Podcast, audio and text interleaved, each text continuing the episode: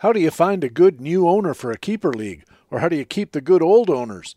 I'll talk with Peter Kreutzer from pattonandco.com, the Ask Rotoman blog, toutwars.com, and the annual Fantasy Baseball Guide magazine. And he's next on Baseball HQ Radio. Learn to play the winner's way, because Baseball HQ Radio starts right now. And here's your host from BaseballHQ.com, columnist Patrick Davitt. And welcome to Baseball HQ Radio for Tuesday, March the 29th. It's show number 11 of the 2022 fantasy baseball season. I am Patrick Davitt, your host, and we do have another great Tuesday Tout edition for you. We'll have our feature interview with Peter Kreutzer discussing how to manage keeper leagues and their owners, his Tout Wars National League only auction, his boons and banes, and more. It's another big Tuesday Tout edition. Thanks for joining us at Baseball HQ Radio. Hey, what do you say? We've gotta talk some baseball.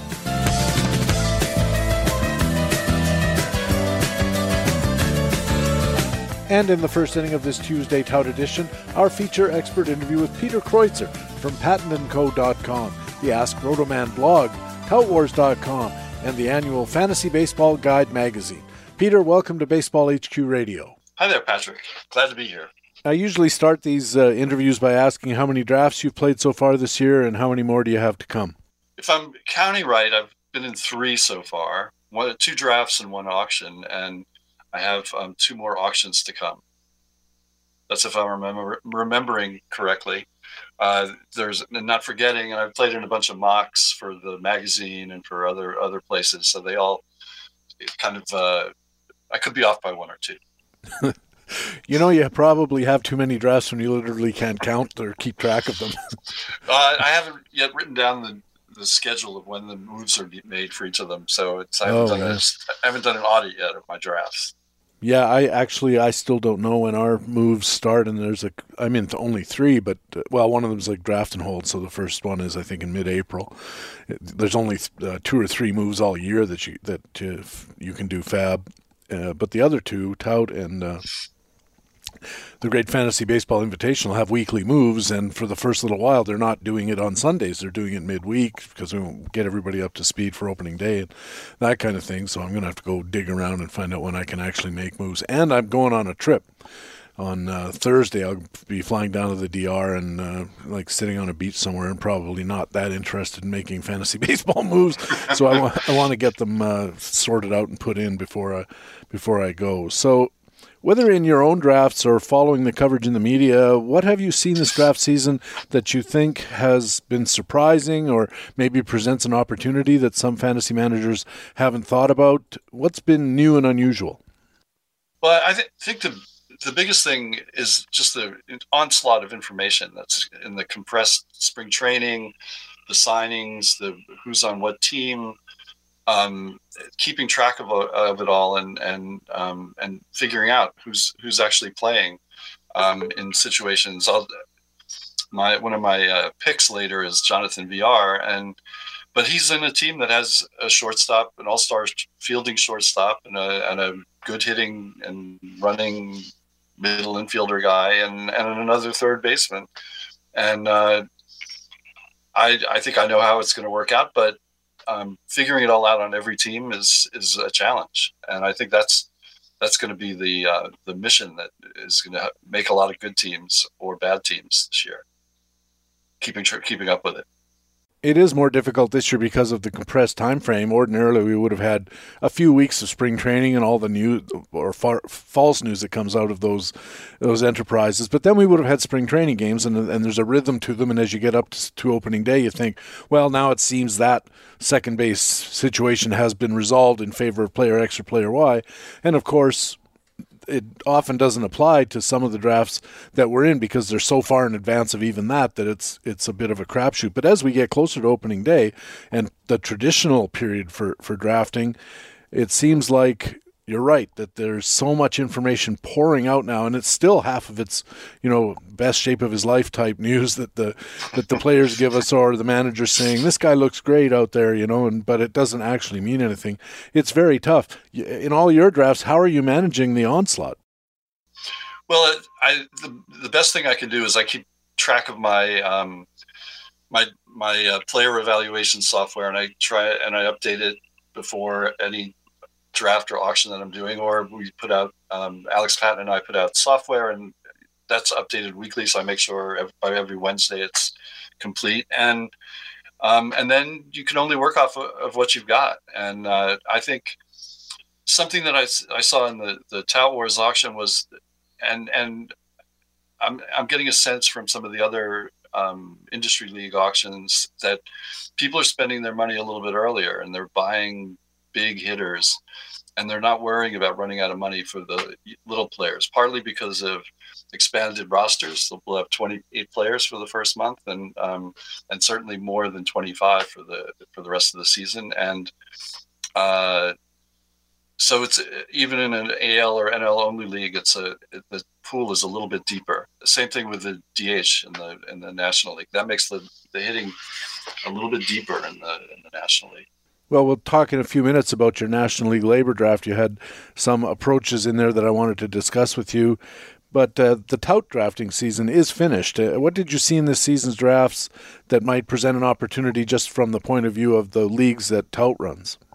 Uh, I it's kind of it's kind of the same um, the same bag of, of tricks in in Tout Wars. The that's where I've I mean I noticed in the AL and the NL there more more teams and in and in mixed auction as well teams top loading not really teams not necessarily going stars and scrubs but getting more top players and not worrying about running out and spending a dollar for the last five or six players or in my tout draft, it was like the last 11. But, uh, 11 $1 players you had? No, no, I had sixteen dollars for eleven players. So oh, still, that's not a lot. A lot of one dollar players. A lot of navigation going on there. I noticed in uh, Tout American League draft in which I participated that there seemed to be a devil take the hindmost approach to closers, where in past years you kind of had your two $23 guys who were locked in no doubt about the role, no doubt about the performance. And then there's a couple of those, and then down there a tier, there'd be some $18, $19 guys. Then down a tier, there'd be a few $12 guys, where the roles are somewhat questionable or the skills are somewhat questionable. But this draft, the top six closers, all 22 or 23 bucks. That's, um, that seems extreme, but I guess the role is, um, the, the role when everybody was kind of thought to be a closer, an actual closer, had the job, you could tier them off by how many strikeouts they threw, so that the top strikeout guys would go in the low twenties, low to mid twenties. The lesser guys would, and it, that would follow down to ten, where the like the closer for the Orioles would be. But the um, but now there's there's maybe six or seven guys who actually might look like feel like closers right now, and then you have situations like Seattle, where who who knows what's going to happen there? It's um, there, there's just so many possibilities that, um, and yet you can't go two dollars on those guys, so they all go for six or eight or something, and um, it's it's it's an interesting mess. And beyond that, there's also teams that do have a closer, but nobody likes them as you're going into draft. like like Trivino in in Oakland jumps to mind. Like everybody kind of assumes he's going to have the role, but nobody wants a guy who's just really not that good of a pitcher. Right, right. Yeah, no, it's it's um, yeah, similar situations in in uh, in Texas and Kansas City. A little people like that guy a little bit better, but of, of the Barlows. The, yeah. Uh, but but I mean, I don't really think you can uh, you can be confident about any of them. They're all they're all provisional. I think over time it seems like there's going to be a real divide between teams that have those Liam Hendriks type guys or Josh Hader type guys and teams that don't. And the teams that don't are increasingly going to go with bullpen by committee or, you know, situational matchups, leverage matchups, even in the case of Tampa Bay, arm angle matchups and arm angle sequencing and stuff like that. And, uh, do you think that leagues at some point are going to have to start thinking about altering the category rules when we're talking about rotisseries, uh, rotisserie style leagues with categories? Are we going to have to have to finally do something about the saves category to throw in holds or to throw in some kind of uh, leverage measure or something like that to prevent the complete misvaluing of top level actual closers? Yeah, a lot of leagues are moving to adding, going to holds and saves, or um, to McLeod's suggestion, which is saves plus half holds, um, which gives still gives more value to the save, but recognizes that those those middle relievers who get holds contribute more value than, and and that they also become it, it, it just lessens the the um, importance of the of the role uh, of closer, which is very all or nothing at any any given moment. Um, I don't like that particularly because it it just means that it's not this constant. Like there is no closer and holds monkey. It's um, like the closing. Closing has always been in the history of, the, of this sport, this game. Who the closer is has always been the question that everybody's everybody's always asked. Every everybody when I was writing Ask Rotoman for ESPN in the middle of the '90s, it was that was the question that came up more often than who's the closer and this and this who's the closer, and um, I think we'll miss that a little bit. But the way that Major League bullpens are um, mutating and the, and the, the way that the managers are handling them is definitely changing the way we have to we should be playing the, the fantasy game. I agree with you, but I think it's how we should be playing it rather than a need to change the rules. I see a lot of guys on Twitter and stuff, and uh, my opinion is okay, so saves are now no longer being concentrated in the hands of a few guys in the league, and we all have to try to guess who those are and throw in, you know, $23 in auction to try to get one of them. It really seems like it's an opportunity to re strategize how you approach the game. If you think, well, there's going to be three guys on every team who get 10 to 15, that's a much bigger pool to draw from and a much more. Um, a much more granular opportunity to price them instead of it being a, a pure all or nothing situation, as you mentioned. That's that was what I was trying to say because I mean I think in situations like Cleveland, where um, Karinchak is was supposed to be the closer last year, and he could easily earn closer type money this year without saving a whole lot of games, and and could still end up with a bunch of still end up with some saves, but earn the money with strikeouts and with um, and with a good WHIP and ERA. There's a middle inf- there are middle relievers every year who um, earn twenty dollars. Devin Williams a couple years ago, you know, was a twenty dollar earner in the in the NL only with, with uh, maybe no saves or maybe or just a few. Um, so I, I, agree completely that um, we if if when you add holds, you diminish the value of the saves, and you also diminish the um, the value of the the guys who earn who don't who have, who are just pitching really well and, and earn holds. That makes them even more valuable than than closers in some cases. Um, so I'm, I, I agree with you. I think Josh Hader also, when he was uh, he was a setup guy, and he earned a big pile of of money based on strikeouts. And of course, the other angle on relief pitching and the thing that makes should make them interesting is if you get the right setup especially in a team like Tampa where not a lot of guys go deep into games as as starters there's an awful lot of wins out there up for grabs somebody told me recently that more than half of the pitcher wins last year went to relievers not to starters and I think it was the first time in history so maybe there's a a chance to better understand and better exploit the values of relief pitchers across the board when there's much less value concentrated in the saves, although much like a situation where you might want to concentrate on guys who hit lots of home runs, it's not an exact analogy. Maybe stolen bases is a better analogy.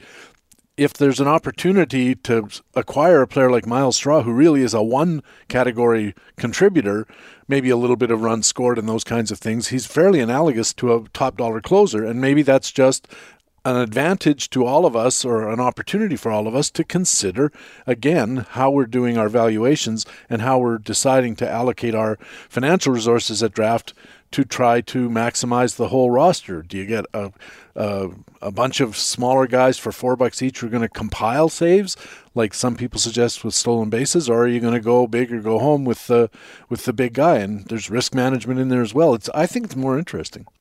I, I totally agree. I totally agree that the, the adding holds is a is an equalizer. It makes it, it makes many more relief pitchers valuable, and um, even if they valuable, even if they don't have great strikeout rates and don't have great um, ERAs and, and ratios. So I'm, I'm with you on that. I think we should play it the way it the play it the way it is, which we've talked about it in, in Wars for a number of years now, and I and um, I think some people push, but it's uh, I think we're we're sticking with saves for the time being. The other thing about holds is that as a cat, as a statistic, it really is not that great.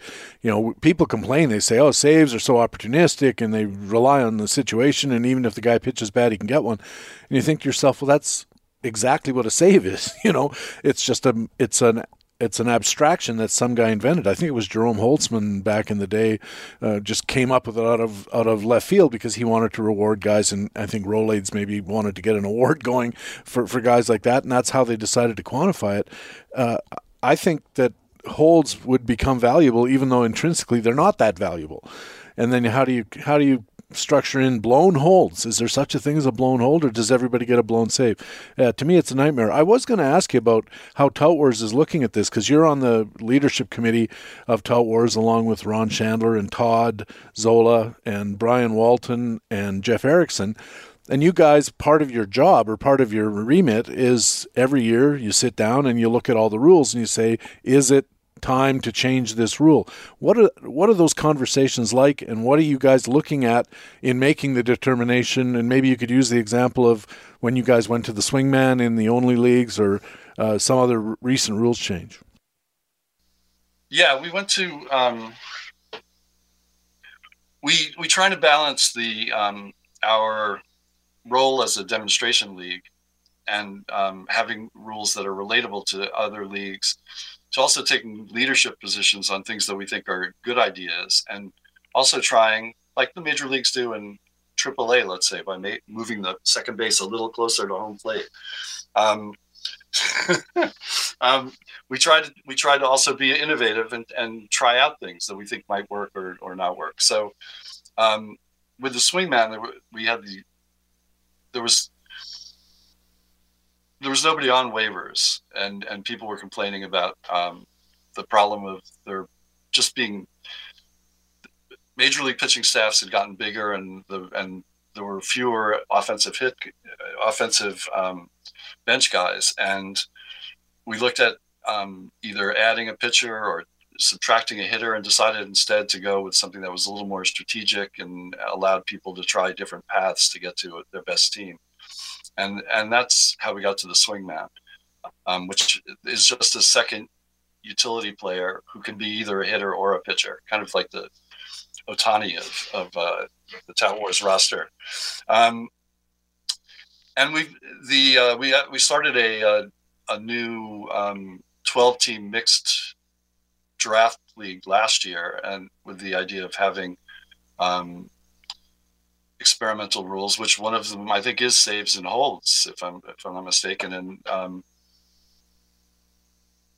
I, sorry, I actually don't remember which what we what we went with there, and I always get confused. One, I think we replaced wins with innings pitched or strikeouts. Anyway, there's a couple of experimental things there. People who played in the league last year liked them, um, but we don't really have any. I don't think we're there's much interest in um, in moving them over to the more mainstream leagues, the AL and the NL, or the 15 team draft, um, because those are demonstration leagues for a lot of leagues. On the other hand, I, 10, 12 years ago, we, we changed batting average to on base percentage. The process there was different. On base percentage is just, we think, better than batting average, and um, and we think everybody should be playing that way. I mean, we're not telling anybody that they have to, but we, we just think it's it's a it's a better measure and it and it balances the hitter hitter walks measure equal pitcher walks and and that makes that part of the scoring, which is a good thing. I completely agree. Uh, I think every league should be, you know, base percentage. And if they made me the czar of all fantasy baseball, I, that would be my first edict. Because, as you said, pitcher gets issues a walk, that's bad.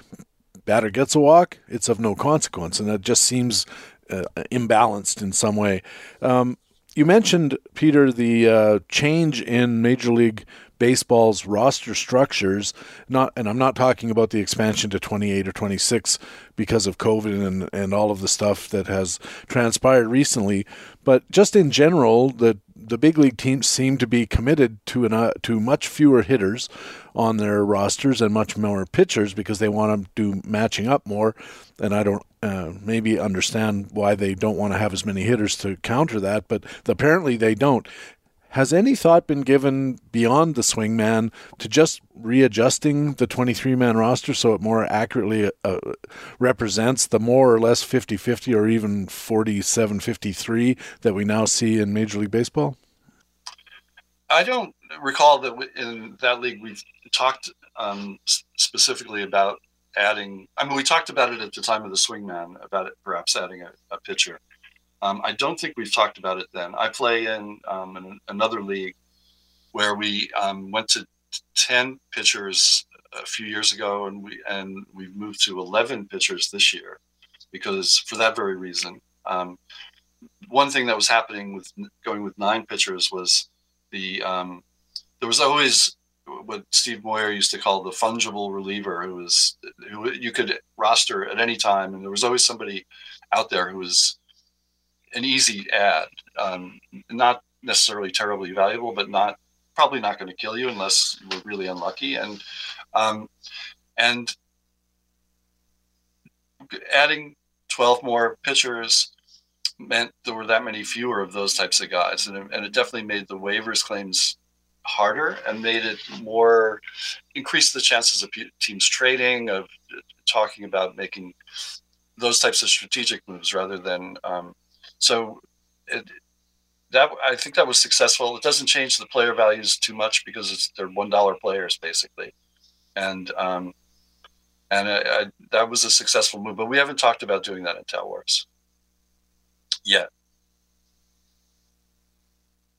I know that uh, one of the good things about Tout Wars, uh, in participating in Tout Wars especially, is you guys are very welcoming of suggestions or um, people who play saying to you guys, maybe we should consider this particular rule change because it's affecting the playability of the game, uh, and not just uh, not just the uh, the wants or or um, theories of, of some of the guys who play. It's definitely affecting the playability of the only leagues when after the draft is over and the reserve round is over, there are literally no hitters in the free agent pool anymore, except for well, all third catchers. catchers. And, yeah, catchers that you really most of the time you look at him and you say, "I'll take the empty slot," because this guy's going to you know get enough plate appearances at a uh, you know 229 on base percentage that he's actually going to hurt hurt my team more than I'm going to miss his two home runs and nine RBIs over the time that, if that, over the time he's on. So uh, I. I remember bringing up the idea of rebalancing the rosters, and you guys did think about it and ultimately decided not to. And I, I suspected at the time, and you can correct me if I'm wrong, but I thought it was because you were taking seriously the fact that there are still lots of leagues out there that are playing traditional rules, and if we get too far afield from what they're doing, we lose relevance to what they're doing, and then they, they're less interested in tout wars, which defeats the purpose. Well, that that is definitely a consideration, um, and partly it's the, the, interest of the touts as well. If they play in a league that is too odd, they can't really write about it in the context of their work and talk about it, um, which also defeats the purpose. Um, we had a situation like that when we started the head-to-head league, which was six or seven years ago, and um, I thought it would be a great idea to make some improvements to the head-to-head game and the way scoring was done and we tried a few th- things for the first few years, and got some got a lot of complaints from some people, and um, and a lot of a lot of the scoring type complaints were mostly about um, moving to point scoring and using a regular point scoring system that like the majors use because it, it turns out and i wasn't really cognizant of this at the beginning i don't think any of us were because we're on the, the, on the board we're all we're, we're not really head-to-head players but the game is now head-to-head is the most popular category the category of game most popular fantasy baseball games head-to-head and um, and the and the three platforms, the Fantrax and CBS and Yahoo and ESPN, for are you know heads and shoulders above in users playing that game. So um, a couple years ago, we switched over to using the regular scoring and going with that the winner of the league each year could choose what scoring system was used the next year. Ariel Cohen won it. He chose and chose CBS, and then uh, um, the winner last year works for CBS, so it was um, uh, it's Frank Stampfl, I think is is is that right? Is that, that sounds right. Yeah, is I, am pronouncing that right? Um, anyway, the, so we may it may end up being CBS forever, but it's uh, but that is that was the kind of decision that you were talking about that we that we made to make the games relevant for um, the, both the touts and the people who follow them. The only points game I play is in the uh, the Raz Slam Invitational, where it's uh, uh, on the NFBC platform. And I wonder when you look across the, I would count NFBC as another platform unless it scores the same as one of the previous four that you mentioned. But with all these different variations on the head to head points, how easy is it to just come up with a, a, a, rationale to say here's what we're doing and it kind of averages all the rest or do you just tie your wagon to one of the other four? How did that work? Basically the first year that we went to points i um, polled the members of the league and asked them what they favored and they sent me different suggestions and then i tried to find a balance. I found the frustrating thing with head to head is that it's so it's so much about two, uh, two start weeks and and piling on in different ways that are antithetical to regular roster major league roster construction. Although maybe in the major leagues we're going that way with all these relievers. Um, that i think that we're uh, i tried to find a fusion approach that gave real value to, to real starters and real damage to bad starters like the, the, the bad starters who they didn't just run up accumulative totals. But it turns out nobody really likes the getting hurt by having a Wade LeBlanc start. So they, um, so the, the the main games are pretty generous in terms of rewarding bulk, and they and they have little penalties built in for walks and for things, and um, and they people like those games. I mean, they, and they can follow them and they understand what's happening. So that's that's the way we went. It seems like game construction in a lot of instances is when you're talking about the commercial platforms is based on uh, fantasy football and how easy it is to to run your team. You know, you have to make your moves every week, but it's not like playing rotisserie baseball where you're poring over statistics every week and going on a player by player thing versus through baseball savant to get all their statcast data and stuff.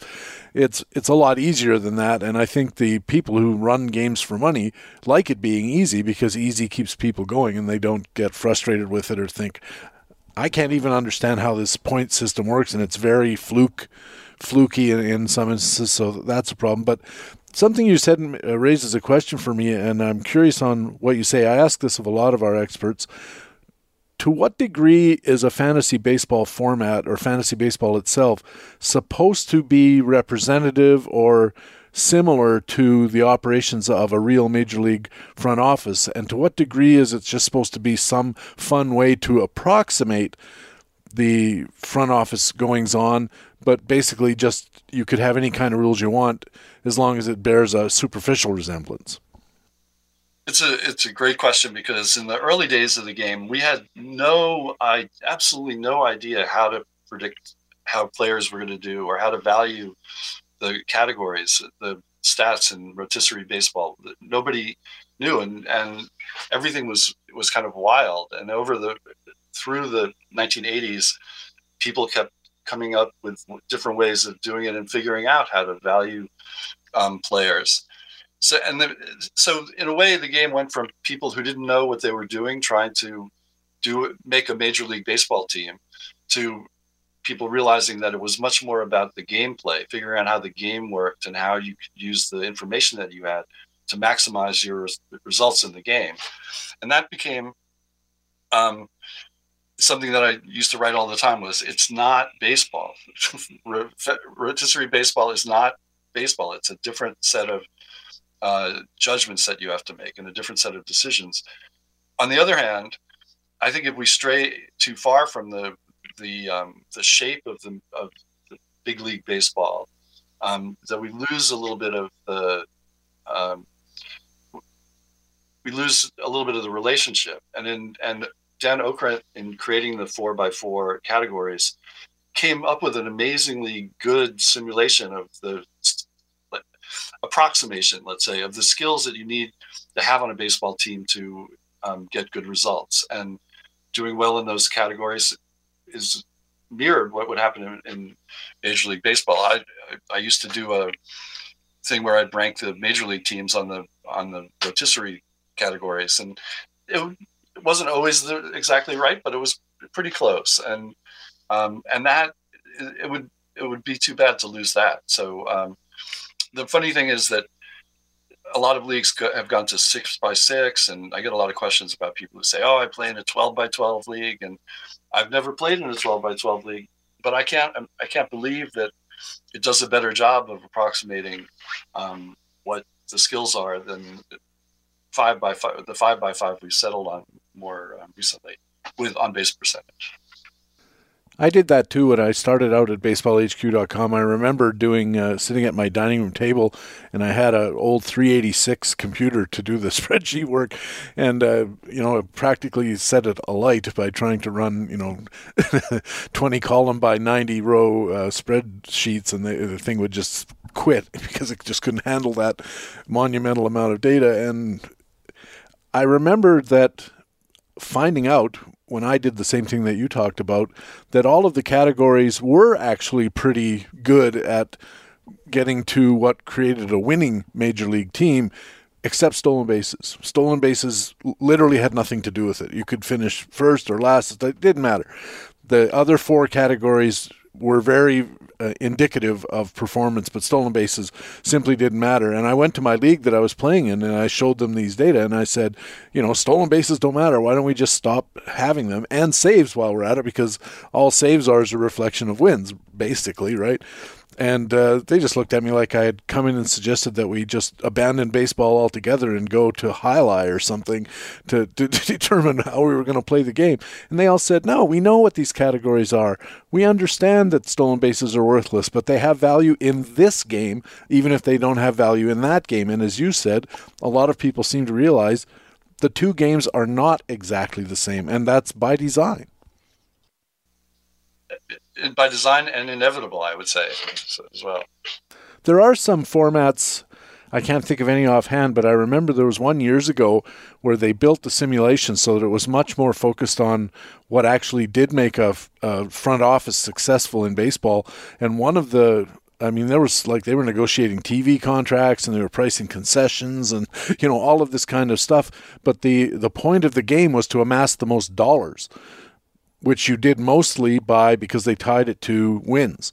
The more the more your team won, the likelier you were to com- compile attendance, and attendance led to money and and bigger TV audiences and so forth. So there was that tie-in, and it was really well done. It was a really good simulation, and I think they ran it for maybe two years, and everybody said it's too hard you know I don't I don't play these games so I can come home from my office work and then repeat my office work for this thing so no thanks and then uh, there are other formats I don't know how familiar you are with uh, Ottoneu over at uh, Rotographs but that seems to be, have made a uh, a uh, real solid effort at trying to increase the verisimilitude of what's going on and there are lots of people who play it, but I don't think there's nearly as many who play it that play the more traditional formats. Have you tried it, or do you know anything about it?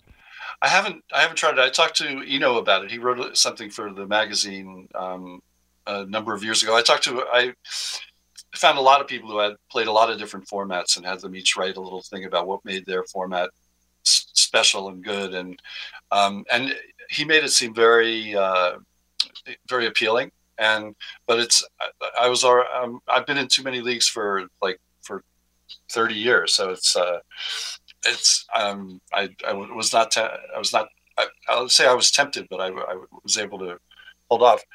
You made me think of. Uh, you know, people maybe stop playing that game because they realize that the way to make the real money is to lock the players out.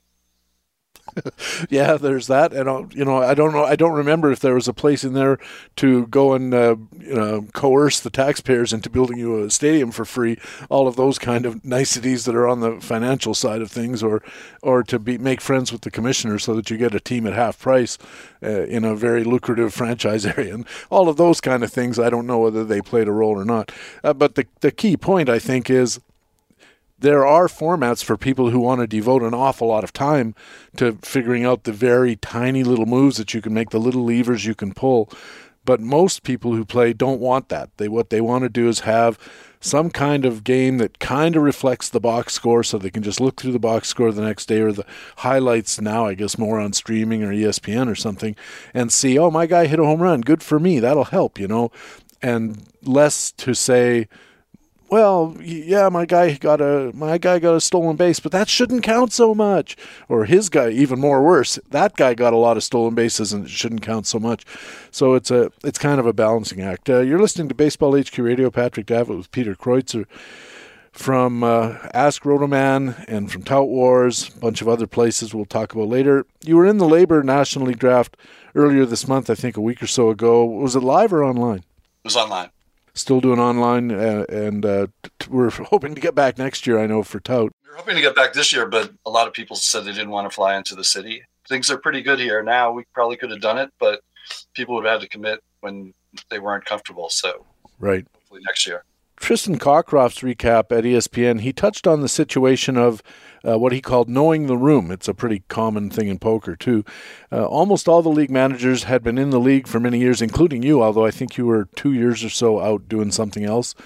Uh, at that time in a different league, but you're back in it now. So you have this situation where almost everybody in the league's been in it for many, many years. And this is a situation that a lot of home league managers are in, of course what's your take on how important it is to know the room and what, what it does for the draft and for the game?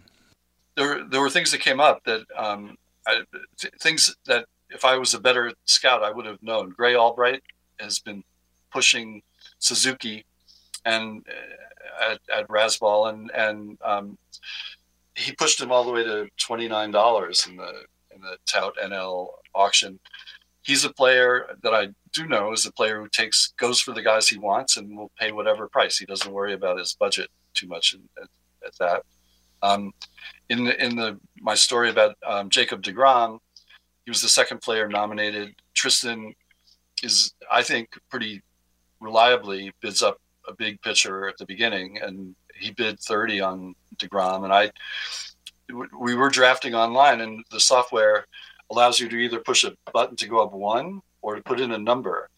And I put in 34 as my number that I was going to try and get to before anybody else got to. And I thought I could push plus one, but I might immediately get beat by two other people who pushed plus one and end up having to go 35 or 36. So I pushed 34 and um, I just, so a, a $4 jump bid and, I, and nobody raised me. So a little conf- I was a little conflicted. Did I do the right thing or did I blow a couple or, or three dollars? It's uh, there's no way to know.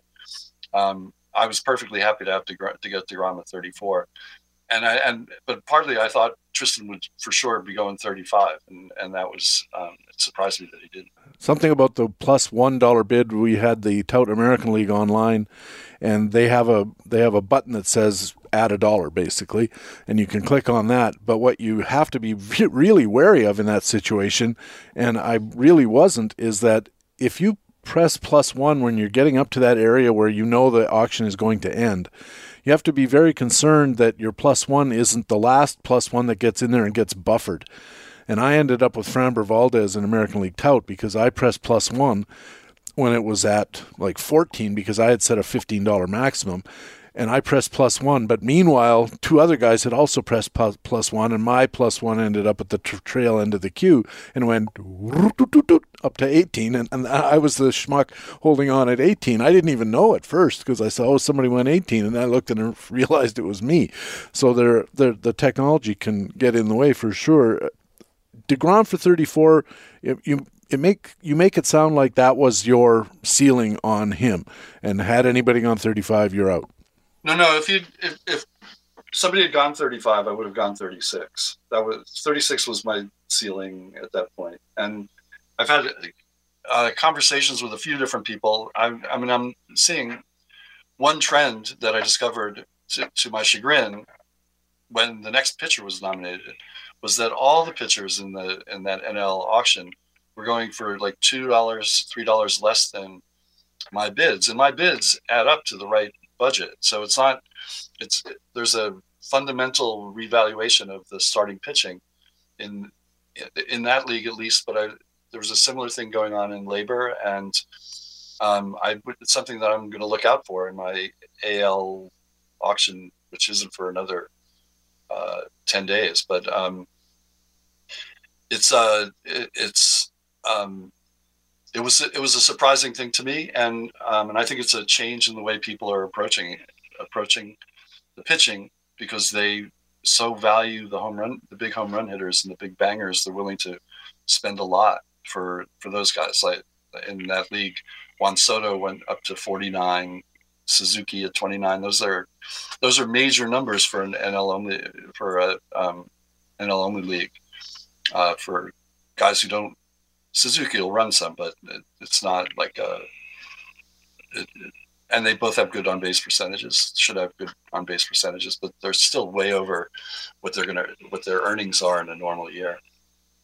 49 especially goodness and suzuki we don't know i mean he could be anything i mean soto's going to obviously kick in eight to ten bags i would suspect but 49 uh, at, at that point, you have to say this is unjustifiable. Uh, um, no, obviously, whoever bid the 49 thought it was justifiable, and that's part of the way the game runs. Uh, you also rostered Fernando Tatis for $18, which is about half of what he would have gone for, I suspect, had he uh, got into the start of the season without uh, that injury. I read a lot in the run up after the injury where people were saying you, you can can and still should draft Tatis, but you got to get a discount. How did you calculate the discount and determine that at eighteen dollars he represented a value for you? The, I, I just did the, the math. I, I thought he's a 42 44 dollar player somewhere in there. If if Soto's going to go for 49 he could have been a 48 or 49 dollar player. But my calculation was he was like a 42 42 44 dollar player. He he could miss half the year and i had him priced at 20 21 on my sheet. I bid 18 thinking that's a, that's an okay discount at that point and i and i got him.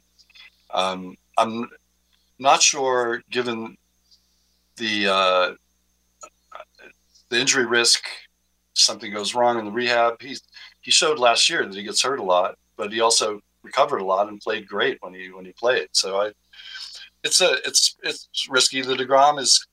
I feel less risk about Degrom because he doesn't look like he's hurt anymore, and um, that is. I mean, he's only throwing 99, so I mean, I, we'll see. But it's uh, I, I feel like I got some injury discount he, he would have he'd be a forty dollar player if he was if everybody knew it. If he gets hurt, if Tatis doesn't come back, I'm, my my team is going to struggle. But if they do, I have a I, I'm doing okay. That's the situation we're all in every year. So we'll see.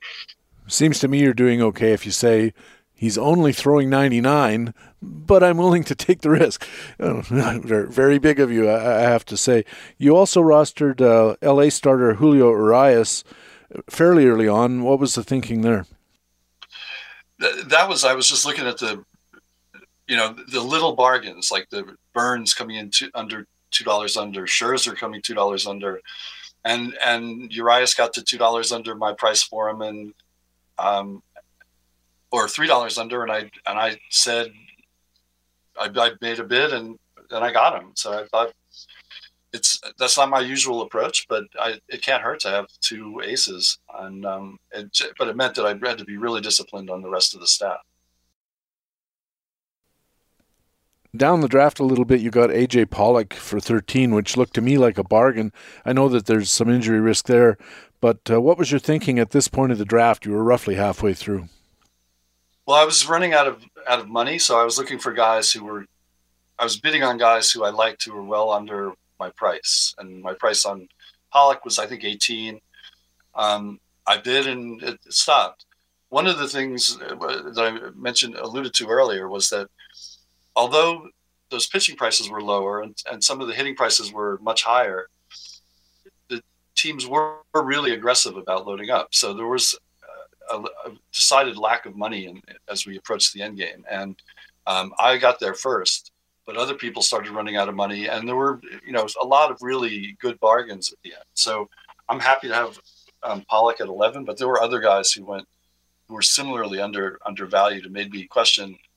I, I paid pretty much full for uh, Segura and uh, Urias, Luis Urias, and um, and that seemed like the right thing to do given where where we were and where I was. But um, I and and and may turn out to be that be fine. But it, but there were some other names that came by later that um, were better bargains and that are spread around the whole board. And that's the that's the fact of it is that um, those things once everybody runs out of money, they're everybody's a bargain.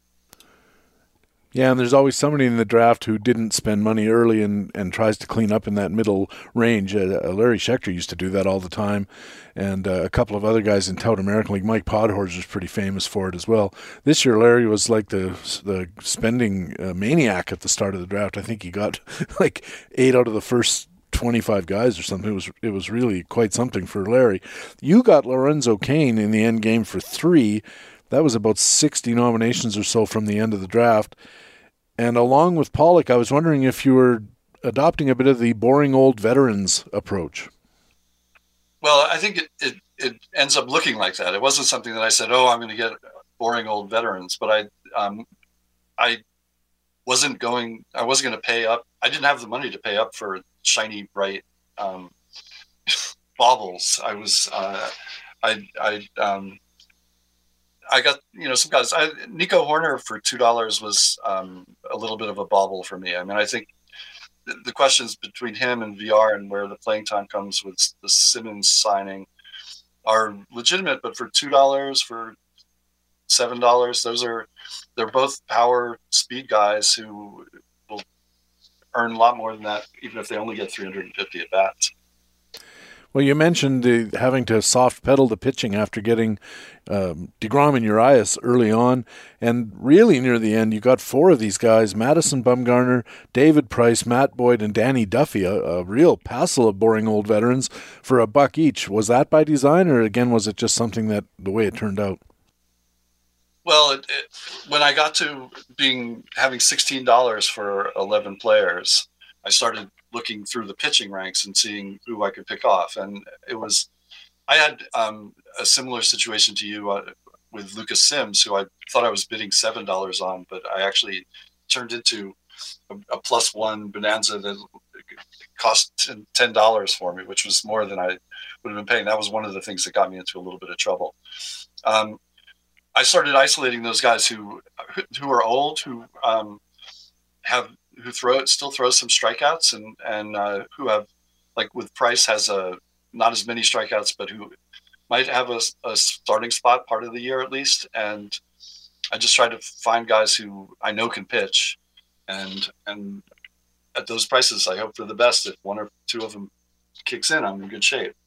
Um, and if not, you're in trouble. At a certain point, especially with the eruption in the number of pitchers who get into the free agent pool every year, these guys kind of fit that definition you mentioned earlier of fungible, which used to be applied to these relievers, but now increasingly it's being applied to sort of non 30 start starters. Uh, David Price has the advantage of pitching for a really good team, and there's that's not to be understated. And Matt Boyd, I thought was interesting because he moves to the San Francisco Giants, who have developed, uh, I would say, earned quite a reputation for getting the most out of boring old veterans. Absolutely, absolutely. I was, I was tickled that I, I, I was able to nominate him and get him. It was, uh, it, it was great. It was, it was great.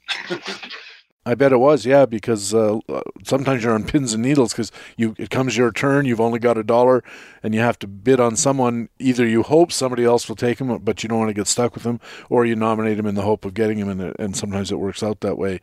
Uh, geez, uh, Peter, this has been real interesting so far. Let's take a break. Uh, I've got to do a little business for Baseball HQ, and then we'll come back and finish the discussion. Okay, thanks. Peter Kreutzer writes at pattonandco.com, the Ask Rotoman blog, toutwars.com, and the annual Fantasy Baseball Guide magazine. We'll have part two of his expert interview in just a second. Right now, though, it's time in the show when I get to let you know about some of the great content that lets us say baseballhq.com is the best fantasy baseball website in the business. In rotisserie gaming, analyst Patrick Davitt. Hey, I know that guy. He runs through the pivots of his recent Tout Wars AL only auction. In Arsenal Report, last year's breakout analyst at Baseball HQ, Tanner Smith, returns with a new edition of his report looking at the pitch mixes of Pittsburgh right hander Mitch Keller. And in the Batter's Buyer's Guide, columnist Stephen Nickrand uses StatCast stats to look for draft day targets who might not be obvious on the surface, like Bobby Bradley and Brandon Nimmo, and many more. And those are just three articles among literally dozens, a small sampling of all the great content you'll find at baseballhq.com all the time. Facts and flukes performance validation, roster news and playing time today, roster forecasting and playing time tomorrow. We have those buyer's guides for hitters, pitchers, and relievers, the Market Pulse column, the Big Hurt column, and fantasy baseball research. Also, you get all kinds of tools that you can use to improve your teams and win your leagues. And add it all up, they're why we call our site the best fantasy baseball website in the business. Peter Kreutzer's next, but right now, this public service announcement. Baseball HQ is hiring. You want to be a fantasy baseball writer? Well, baseballhq.com is growing our team of not just writers, but analysts and other contributors for the 2022 season and beyond. We're willing to listen to any ideas you have, and we have opportunities for several specific existing roles. First, we need a playing time analyst. That's following a specific team or teams, allocating playing time, and preparing short notes on the fantasy effects of Major League Baseball's roster moves. We need a playing time tomorrow writer covering the American League Central. Right now, our co GMs, Brent and Ray, are writing this one, and that means, well, let's just say we really need a playing time tomorrow writer covering the AL Central. You'll be writing 12 to 1500 words every week, covering each team in the division with a forward focus on playing time expectations. We need an AL Facts and Flukes writer. Facts and Flukes is a signature offering on Baseball HQ and applying player metrics to assess whether the current performance of five players per week is for real. We need a minors prospects writer to synthesize scouting observations and minor league data into periodic articles that evaluate minor league players' likely future fantasy value. We're also looking for writers to help research and write short profiles of the just promoted players who've hit the show for our daily call ups feature. We always need research and analysis writers to pull apart the existing metrics and develop and test new ones, all while presenting actionable results for our readers. We need gaming strategy writers to provide fresh ideas on how to approach draft and auction strategies and new ways to evaluate players in various formats. We're looking for a content editor to help prepare articles for publication while maintaining consistency and accuracy. Previous copy editing experience is preferred for this one, but we really needs of this role be filled fastly. We need a tech team contributor to help manage all the data and tools on the site. Our tech stack relies on PHP web pages, MySQL database, Drupal, Amazon Web Services hosting, and weirdly, Commodore 64s. Familiarity with HQ data and metrics is also important. Just kidding about the Commodore 64s. They work fine. Now, all of these openings are paid freelance positions with varying levels of time commitment. If you're interested, you can start by filling out the short online application at surveymonkey.com slash r slash bhqhire22. We're fast tracking this process, so we'll contact the most promising candidates right away and ask them to complete a sample writing assignment or task. And we are hoping to fill all these positions by the middle of April. Remember, that's surveymonkey.com slash r slash bhqhire22. And no, we're not looking for a Baseball HQ radio podcast host, smart guy. Apply today to be part of the best fantasy baseball website in the business, baseballhq.com. And remember, those applications are due tomorrow. Baseball HQ Radio.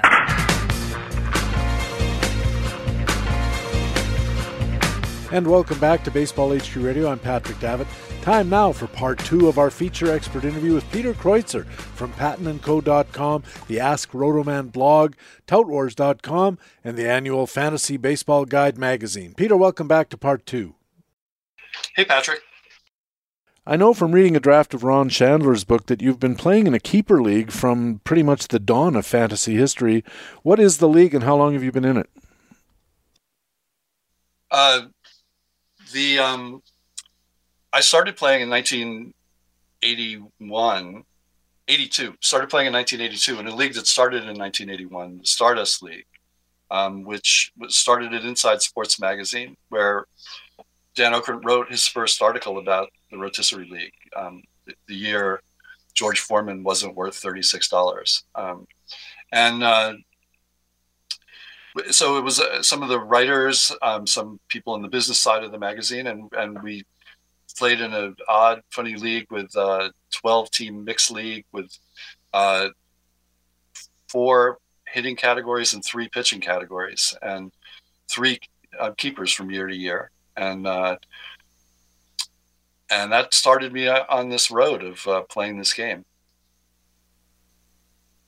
And then you got into the American Dreams League, which is uh, how did that work?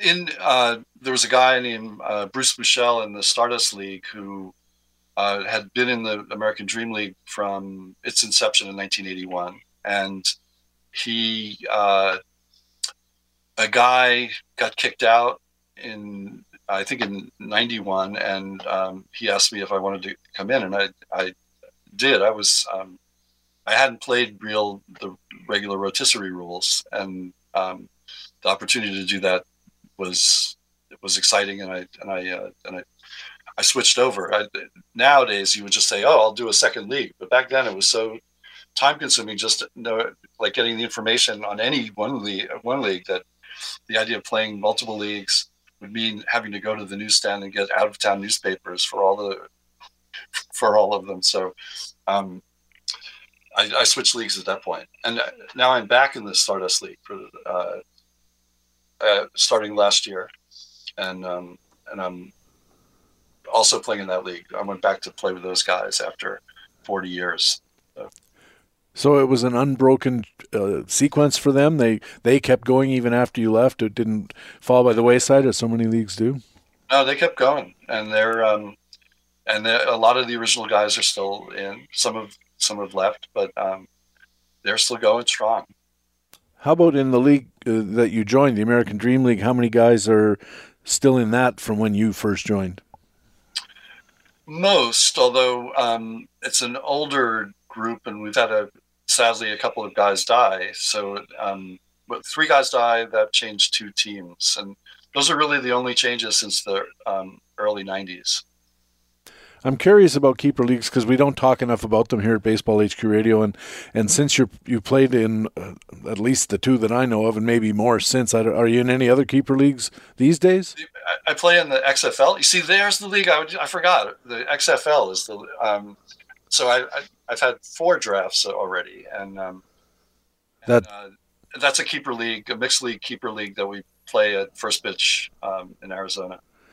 Right, and you do your kind of. Uh, there's a lot of keepers, as I understand it, in that league. And in November, you kind of flesh out your rosters, and then there's a reserve round in in late winter. Something. Uh, in, uh, next week, we're, we're doing the reserve. Oh, okay. 17, 17 round reserves. Um, you get to keep farm guys, so which reduces the number of reserves you buy. We had we generally have our auction in Arizona during the fall league, and um, you fill up your 23 man roster at that point with for from with guys who are on the, the 20 the 25 man rosters, but they're whatever 26, 28, whatever it ends up being. When you get openings, uh, sadly through uh, somebody passing or somebody decides to quit, or uh, there's all kinds of reasons people leave. But how do you handle the turnover? How do you find new guys, and what makes them qualify for for joining your leagues? Well, the um, one guy who joined because uh, um, somebody died was he had been our auctioneer for like 20 years. He'd come every year and and auctioneered for us and wouldn't come out to dinner afterwards, but just came and auctioneered and went back to New Jersey. And uh, and then when um, the opening came, we, we said, well, we got to offer him the, the thing, but he probably doesn't want it. He just seems to really love auctioneering. and he said, yes, yes, I've been waiting all this time. so um, so there's that. Um, another uh, another one was filled by a friend who knew that he was somebody who was interested. I've had the league has a certain history and um, and a lot of fantasy baseball writers in it, so it's uh, so um, some other people have asked to be in it, but uh, it's it's kind of like who can do it at the time ends up being an important thing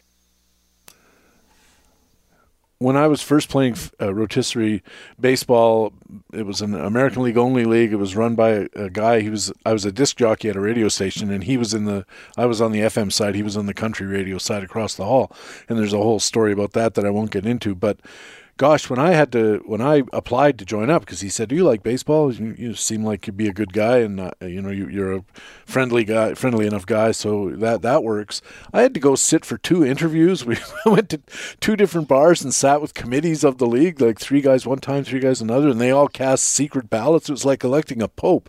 I was watching the chimneys for the white smoke, and and finally I got into it. But over the years, it, it got so hard to maintain the league that when guys quit, we were like begging people to join, like we were giving subsidies so that they could join, or, or you know, tr- we had a rule that you had to draft from scratch, and we always argued about whether they should be able to inherit the team of the guy who just left, or you know, select guys off it or whatever. And it was a keeper league, and I think that was the nadir of the league because we we got you get tremendous amount of added turnover when you're taking anybody who will come in because a lot of times they come in they do it for years say ah this sucks it's too much work and they get out or it's costing me too much because i've got a bad team and bad teams in keeper leagues sometimes take a while to to climb towards the money. So um, there's an element of will this guy fit in with the crowd? There's an element of is this person enough of a fan enough uh, of a baseball enough knowledgeable about baseball that he's going to be a good fit for the league. But what are the if you were advising all those people listening out there how to acquire new managers, what are the right ways and the wrong ways do you think to approach it? Gee, I don't, I, I don't know. Um, I think the finding somebody who knows what the time commitment is to your particular league. If you have a, a league that requires lots of study and, and competitiveness. You want people who call, make call back or email back or um, communicate. That's the guy I replaced was a guy who had spent the whole year. He, he made a team. Um, he basically did the Sweeney plan, and he, and then he said, "Well, now I'm set. I don't really need to make any trades. I'm gonna." And um, and people would call him, and he wouldn't call them back, and they kicked him out. And um, it was uh, so I think communication is a big is a big skill. Somebody who understands what the time commitment is and how they'll handle that. Um, and then you want people who are who are fun, who can who can chat about baseball or write about write on the message board or the email skein or however you do it. And um, and those are personality things. Which I had a similar story when I joined the American Dream League. They said, "Well, you have to be interviewed. And I went to a conference hall in a big midtown, I don't, I think Newsweek magazine or something. And, um, and I got grilled and, and I, and they let me in and I was very happy. And then in, there was an opening a couple of years after that. And, um, oh, it was a, a terrible story where we actually kicked the guy out of the league while holding the league meeting in his office. So he he, he also didn't make phone calls, and he um he said, okay, well, just pull the door shut when you leave, and he and he left, and um, we finished the meeting. Um, but the next guy who came in was pushed by somebody in the league, and he said, "Oh, you know that we don't need to go through all that anymore. Like this guy's a great guy. He's really." Um, and and when I went in, they said, "No keepers for you. You don't get any keepers. The first year, you have to pay your dues. No keepers." And, and it was like, like this guy. Oh, he's such a great guy. Let let's let him have the keepers from the team that he's taken the place of. And I was so I was like, I'm still mad about it, but it was. Um, but um, it's you know that's the sort of dynamic that happens. Like people decide whatever they're going to do it one way until they do it a different way, and um, and I'm not you know I'm friends with those guys, and he, he was a great guy. He's a good guy, so um, I'm not, so I'm still mad, but it's it's all right. Yeah, the uh, idea of getting guys to recommend friends, I think, is something that I would recommend to anybody. But you should kind of try to sound him out a little bit about his knowledge of the game because we had guys who were recommended by their buddies and they came in and you know they, they played together in hockey drafts and that was the that was the kind of calling card. But hockey drafts are a completely different thing or were in those days. There are now rotisserie style hockey drafts but a hockey draft was usually a points league like scoring points on the ice and just you just amassed as many as you could and that was the end of that. And and like we had guys come into the league and like they didn't even know what the how the category scoring system worked. We had to explain that to them, and and they didn't know enough about baseball to balance the teams. And the other drawback to friends is that, especially in keeper leagues, they come in and then the next thing you know, they're doing constantly doing deals with each other, but they'll never uh, respond or they rarely will respond to an offer from outside of their little group. And at one point, we had three guys who were all in this little cabal and trading guys around. And of course, I'm not saying there was collusion, but it looks like sometimes there is, and that creates bad blood and all that kind of stuff. So I, I mean, we used to recruit. We tried to put an ad in the paper where I worked, and they rejected it because they said it was promoting gambling. And I worked for the place, and I went into the ad manager. I said, "It's not gambling." It's a game of knowledge and skill. These the, the players are just the guys that that or the roulette wheel, uh, the roulette ball, basically. And he said, "Nah, we're not putting it in. We don't want to get in trouble with the authorities." Uh, fair enough.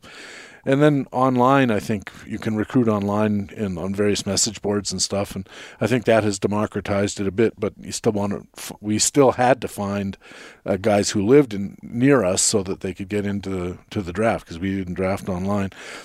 I've noticed on Baseball HQ's message boards, Peter, that there uh, seems to be an increasing number of people who are in redraft leagues who are thinking about converting to keeper leagues. And I don't know if you've ever done that, but even if you haven't, what advice would you give to somebody who's, who uh, to a league that wants to make that shift and go from uh, redraft to keeper? I I think you can do it at any time. You just need to tell people before the draft you can't do it after the season starts. But um, uh, I, informationally, I think people should just be aware of what is involved with keepers. And uh, I don't know if you need how much you need to educate them. They should be able to figure it out themselves. What um, what what it matters. I think um, in the traditional format of in a, either an AL, or NL, or even a, a 15 mixed team, mixed league, um, you can just say before the season we're going to keep this number of players. Whatever system you come up with is, um, I I found. I guess I can speak to this.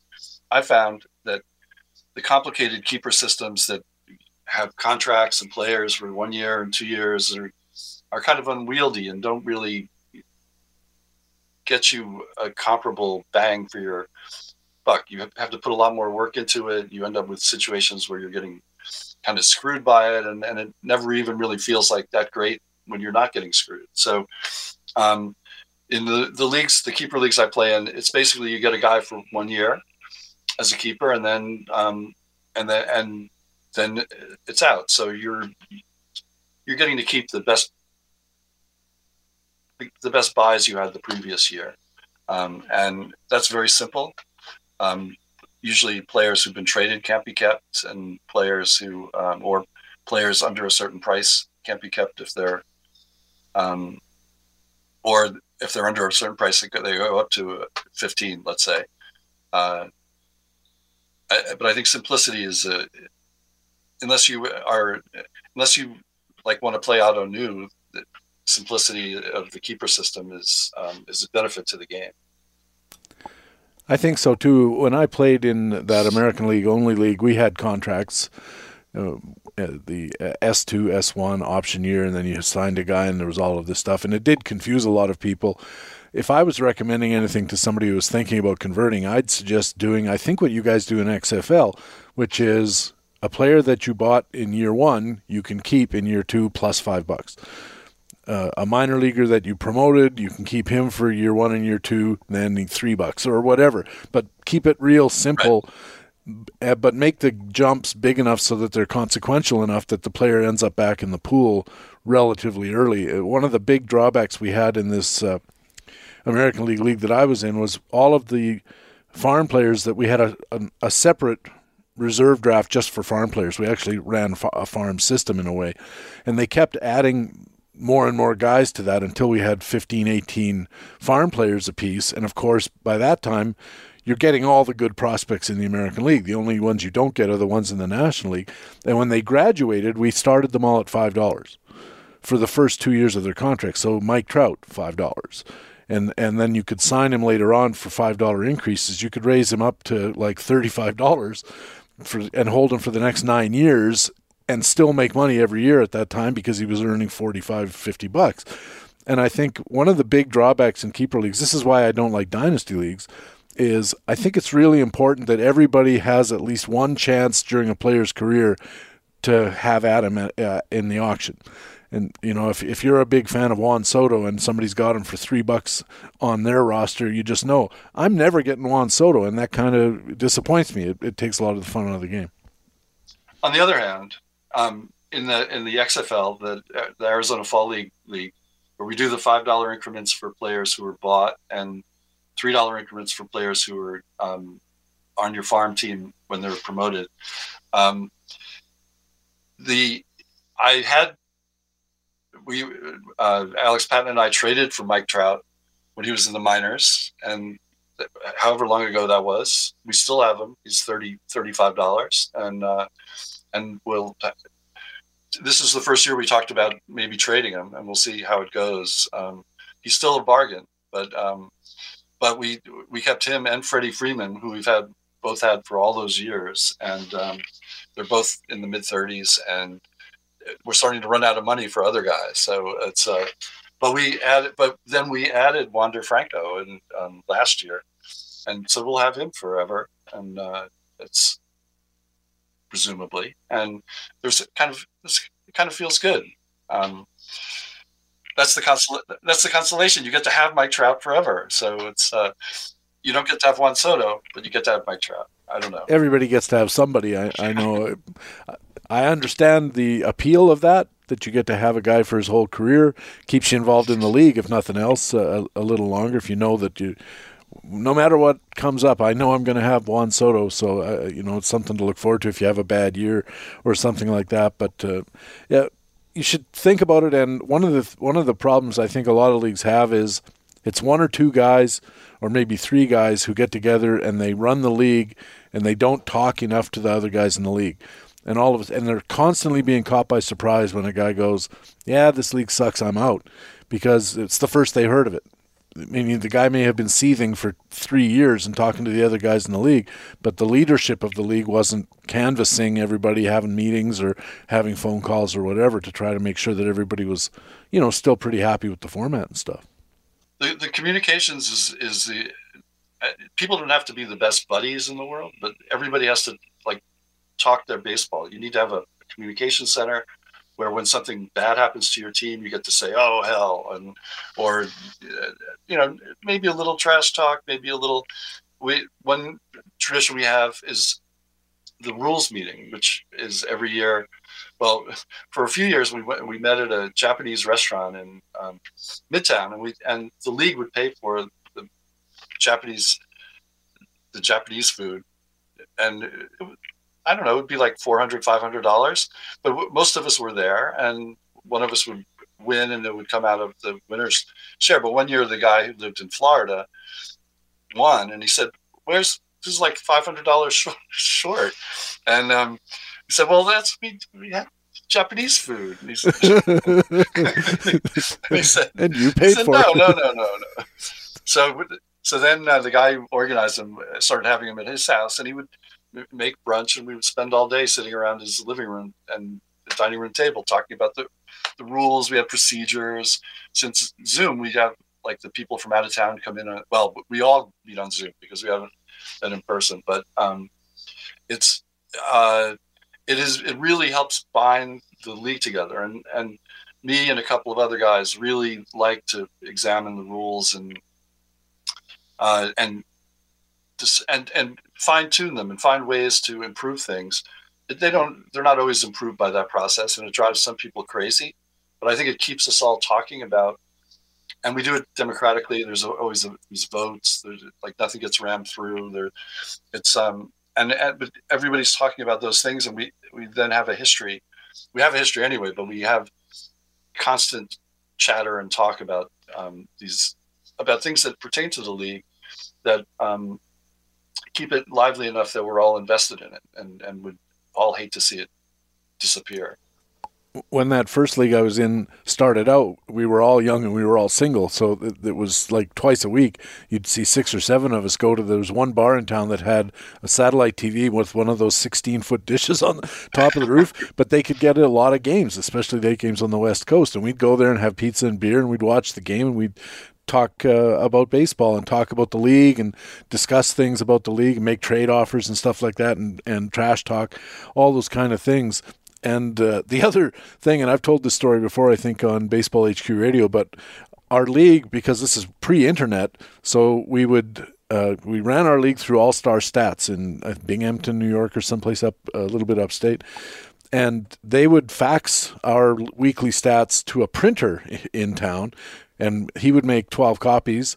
And then one of the guys in the league was a cab driver, and so on Tuesday afternoons at about you know three o'clock, he'd wh- he'd whip by the printers, collect the uh, printed stats, and then he would take them back to his house.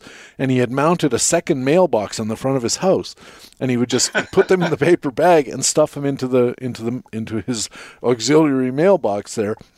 And all the guys in the league would just at three o'clock or three thirty in the afternoon, we'd all congregate. The guy's name was his name was Barry Boyd, but we called him the Squid for reasons I, I don't understand.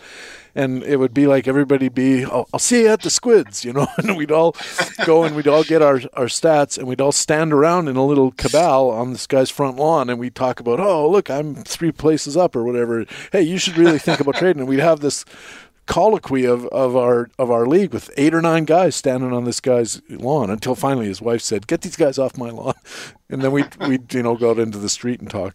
Those were the days. You know, it seems odd that as communication technology got better, actual communication in a lot of ways got worse. Yeah, it, it well, that was a you were in a great place to be able to have everybody in town. When I joined the American Dream League, they told me that I was not allowed to leave town that I had to be in New York. That it, they required everybody to be in New York. You know, most of the time, like if you had to work or something. But, um, but then people started moving to Florida and to Boston, and um, and now we're there's a there's a handful of us in New York, but um, most people live elsewhere.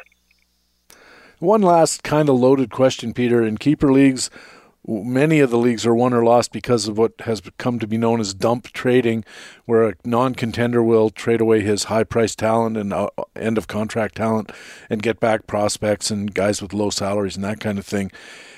And the problem is, it runs it creates a kind of animosity towards both sides of the deal from the opposite sides of everybody else, and there's all it creates the possibility of collusion and all of those kind of things that are really difficult to police and inevitably it seemed in our league every three years somebody quit specifically because of a dump trade that had occurred that uh, I would have won if it wasn't for that dump trade, you know, kind of thing. And, and so they get mad and they leave. What can keeper leagues do, do you think, to mitigate the, the problems that are associated with dump trading? I think the, the main thing is that there has to be a, a, a reasonable marketplace that if you make a bad trade, you get punished. And if you make a good trade, you get rewarded. And the problem with dump trades is that somebody makes a trade and there's no consequences for um, for making the bad trade. This is something that um, came up in the XFL, which is kind of like a dynasty league. And after a year or two, people started dumping, like even before the like as soon as the reserve draft was over over in March, people were making trades that trading all their good stuff to other teams to try and get the best talent. Like they'd say, okay, I'm willing to be in last place for this year because I'm I'm building up for next year. And some of us, me included, thought that that made the game less fun. Like it was, but the prevailing, um, the group prevailed to say that's the way we do it, and so teams do it, but nobody ever feels like they got cheated. Nobody's nobody's dumping.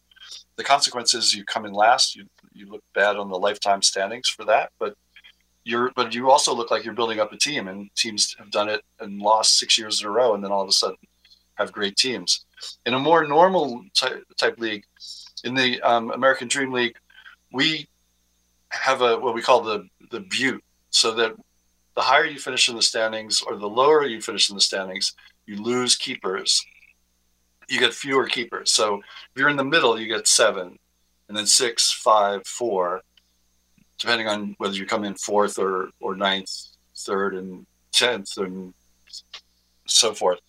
Um, and we also have a penalty if you finish for uh, you lose some fab if you finish with fewer than 35 points in the standings so that if you if you make a bad trade and you dump there's a little bit of a consequence there. We adopted something similar like that in Tout Wars, mostly to give people a rationale for what they were going to do if they're making trades in the in, in those one and done leagues. Um, it gives you a, a, a rationale I, for saying, "Hey, I, I need to get above the threshold, otherwise that penalty is carrying over to next year." Um, so I think things like things like that that create market incentives to do better, or and and a little bit of a stick to keep you from doing worse help teams keep in mind that there is there are consequences for making bad trades. Um, and that's what a dump trade really is is, is making a bad trade usually by indifference or um, because of indifference or irrationality. Like um, because your friend says oh i'd really like to have that guy and you don't see any reason why why not yeah, that's one of the problems that arises. That's for sure. And and uh, one of the things we did in our league to try to combat dump trading, what we eventually did was said you can't acquire a guy this year and keep him for next year at all. So any trade had to be this year for this year period, and everybody involved in the trade went back into the pool the subsequent year, which eliminated dump trading by by actual uh, definition but it also removed a lot of the fun of trying to build a team and so forth, and it made it a little more difficult. One of the other mechanisms that we applied was in a 12 team league at the start of the year part of your fee was a $50 fee we called the lottery fee. And at the end of the season teams 1 through 10 got their 50 bucks back and usually just put it towards their next year's entry. But teams 11 and 12 lost their 50 bucks to create a little pool of $100 and then we did an NBA style draft. If you finished fifth you got like nine chances to win. If you finished sixth, you got eight, all the way down to the the guy who finished twelfth, who only had one chance in the whole in the whole pool to get his money back. But it was a real disincentive to to deliberately trying to go backwards. And the other thing was, for a long time, we ran our farm draft straight bottom to top. And we turned that around that said if you finish fifth, you got first pick in the next year's farm draft down to seventh and then four, three, two, one at the end. And both of those things worked a little bit because they the same thing that you're talking about is they disincentivized the the approach that I'm just going to work my way to the bottom because there's actually a payoff for it in the first place, and also I get these this talent for the subsequent year in the second place. So there are mechanisms, but and we do that in the American Dream League too. First draft pick, first reserve round pick goes to the fifth place team, it goes down to one, and then four, three, two, one. Um, because you want to create incentives for them to keep trying, and I think that's what Major League Baseball was trying to do. The NBA tried to do it uh, as well because it's no fun when people aren't trying in the league, especially if somebody in with the league that you're talking about, where they'd make all their deals on, you know, April 9th and then just say I'll see you guys next year at the draft and uh, you know go and go and watch uh, some other sport or manage some other league or something like that. Uh, you're listening to Baseball HQ Radio. Patrick Davitt with Peter Kreutzer from Ask Rotoman and Tout Wars. And Peter, I like to wrap up these discussions by looking at boons and banes for this year. We're coming up to opening day. Let's start with the the boons. Who's an American League batter you think could be a boon? I, I feel like Austin Hays is um, is like getting uh, knocked a little bit, and that there's a, more talent there. He's he's obviously uh, got some plate discipline issues, but he's got power. He's he um, is going to play, and I think he's he's just going too cheaply in in leagues, and uh, that makes him something of a boon. In the National League, who's a batter who could be a boon? Well, that, I mentioned Jonathan Villar before. I think that he's um, the playing time issues are knocking him down a little bit, and he's uh, a power speed guy and uh, who qualifies at third and and short, I think. And you shouldn't pay a lot for him, but it, he shouldn't be super cheap either. You know, another guy who fits that kind of definition. This is somebody I picked up in American League Tout uh, last weekend on the recommendation of Gene McCaffrey. Is Jorge Mateo in Baltimore?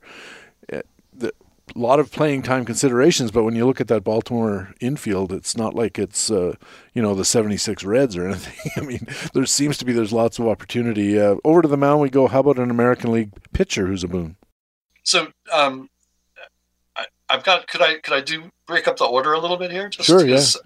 I've got um, the American League boon being um, Luis Severino, who has not played for like three years and is being discounted, even though he seems to be healthy. Um, so it seems to me he's going for less than he, he, he there's a good chance he's going to be a lot better than what his price is.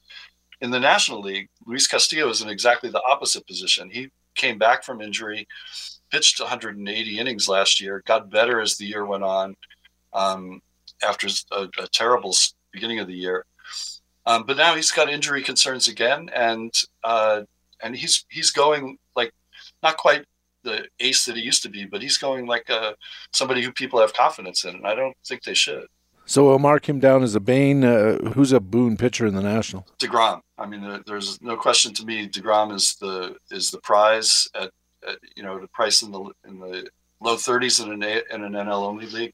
Um, it's not totally risk free, but the amount of risk that's being priced in is too much.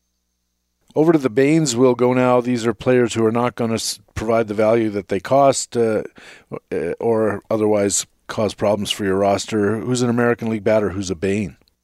The guy, the guy I see, I just think people have too much faith in is um, Teoscar Hernandez. He's um, he's obviously a fantastic power hitter, but he's um, he's got plate issue, plate discipline issues. He's a, a, guy who broke out when he was 29 years old. Um, guys, guys like that don't usually. Sometimes they do, but usually they don't age well, and people are paying for him as if he's like Juan Abreu in his prime, and that's that seems crazy to me. But not, I mean, not super crazy, but a few dollars over what he should go for crazy. Like, and that's the definition of a bane. Who's a National League batter? Who's a bane? So I've got Mookie Betts and Bryce Harper in this category because um, Betts, obviously the injuries last year didn't help, but uh, I think it's hard to figure him to go back to running the way he once did. And um, and Harper was like a thirty-five dollar guy for all those years, and and worth it. I mean, it was not a bad choice there. But now that people are paying forty dollars for him in NL only leagues, and he's um, that's an MVP price. He's an MVP, but he's not probably not going to be the MVP again. I think that there's a little too much headroom priced in there. Back to the mound. Who's an American League pitcher who could be a bane?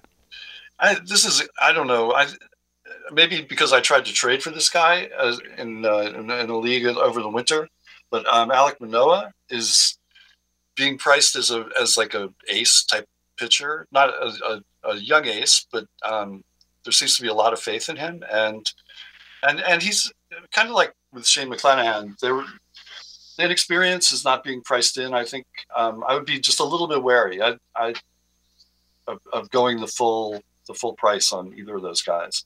Um, I, th- I think you wouldn't be unhappy. You shouldn't be unhappy having them, but you're definitely taking a, a risk bidding them up into the high teens. And do you want to add another pitcher Bane to Luis Castillo? I don't know. I'll stick with Castillo. I, it's, um, I mean, there's a there's going to be a lot of them, but sure. I, I don't I don't know who they are just now.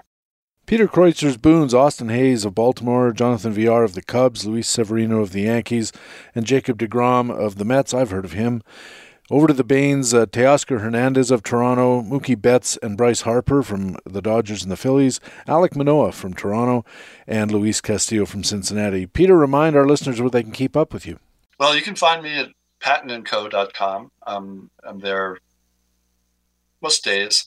Um, and I sometimes post at blog.askrotoman.com. Um, and uh, you can find my magazine, The Fantasy Baseball Guide, on quality newsstands across America and Canada. Um, usually at Barnes and Noble, and but sometimes in the drugstore and, and grocery stores. That's the Fantasy Baseball Guide, 2022 professional edition. And it includes a lot of interesting write ups by uh, certain other like, people. Let's say, yeah, let's say like Patrick himself. Yeah. Just thank you, Patrick. Writing up those little blurbs, I, I think I do about 20 every year and it's how I get my fantasy baseball season started. I know fantasy baseball research time has come because uh, Peter's magazine is looking for blurbs, and and it really f- helps you focus in on what you're looking for, and it's a real great help. And it's certainly the magazine as a an early entrant into the fantasy baseball research world every year is is a great resource uh, and one that I really highly recommend. Uh, Peter, as I said, I knew this was going to be interesting. It was interesting and fun, and and uh, fun looking back and looking forward. All great stuff. Thanks so much for helping us out, and we'll talk to you again during the year. Thanks, thanks for having me, Patrick, and uh, have a great holiday. That's Peter Kreutzer from PattonandCo.com, the Ask Rotoman blog, ToutWars.com, and the annual Fantasy Baseball Guide magazine. And that's Baseball HQ Radio for Tuesday, March the 29th. Thanks very much for taking the time to download and listen to show number 11 of the 2022 fantasy baseball season. I also want to thank our guest for this Tuesday Tout edition, Peter Kreutzer from PattonandCo.com, the Ask Rotoman blog, ToutWars.com, and the annual Fantasy Baseball Guide magazine. Peter's a longtime fantasy baseball expert, a terrific writer and editor, and a really great guy. I'm Patrick Davitt, the host of Baseball HQ Radio. I sure hope to see you on those baseballhq.com subscriber forums. Also, remember you can stay in contact with Baseball HQ on Facebook and on our Twitter feed at BaseballHQ. You can also follow my personal Twitter feed at Patrick Davitt, where you'll always be the first to know when a new podcast is available. Please tell your friends about Baseball HQ Radio. Take a second to go to Pocket Cast or iTunes, Google Podcasts, wherever you catch your pods, and leave Baseball HQ Radio a good review and rating. That helps us find new listeners, and new listeners help us keep the podcast going. Thanks again for listening. We'll be taking a two show hiatus as Lisa and I have a 25th anniversary vacation to the Dominican Republic. So we'll be back again on Friday, April 8th with a big opening day news and comment edition of the podcast with fantasy baseball intelligence for winners. It is Baseball HQ Radio. Talk to you Friday the 8th, and so long for now.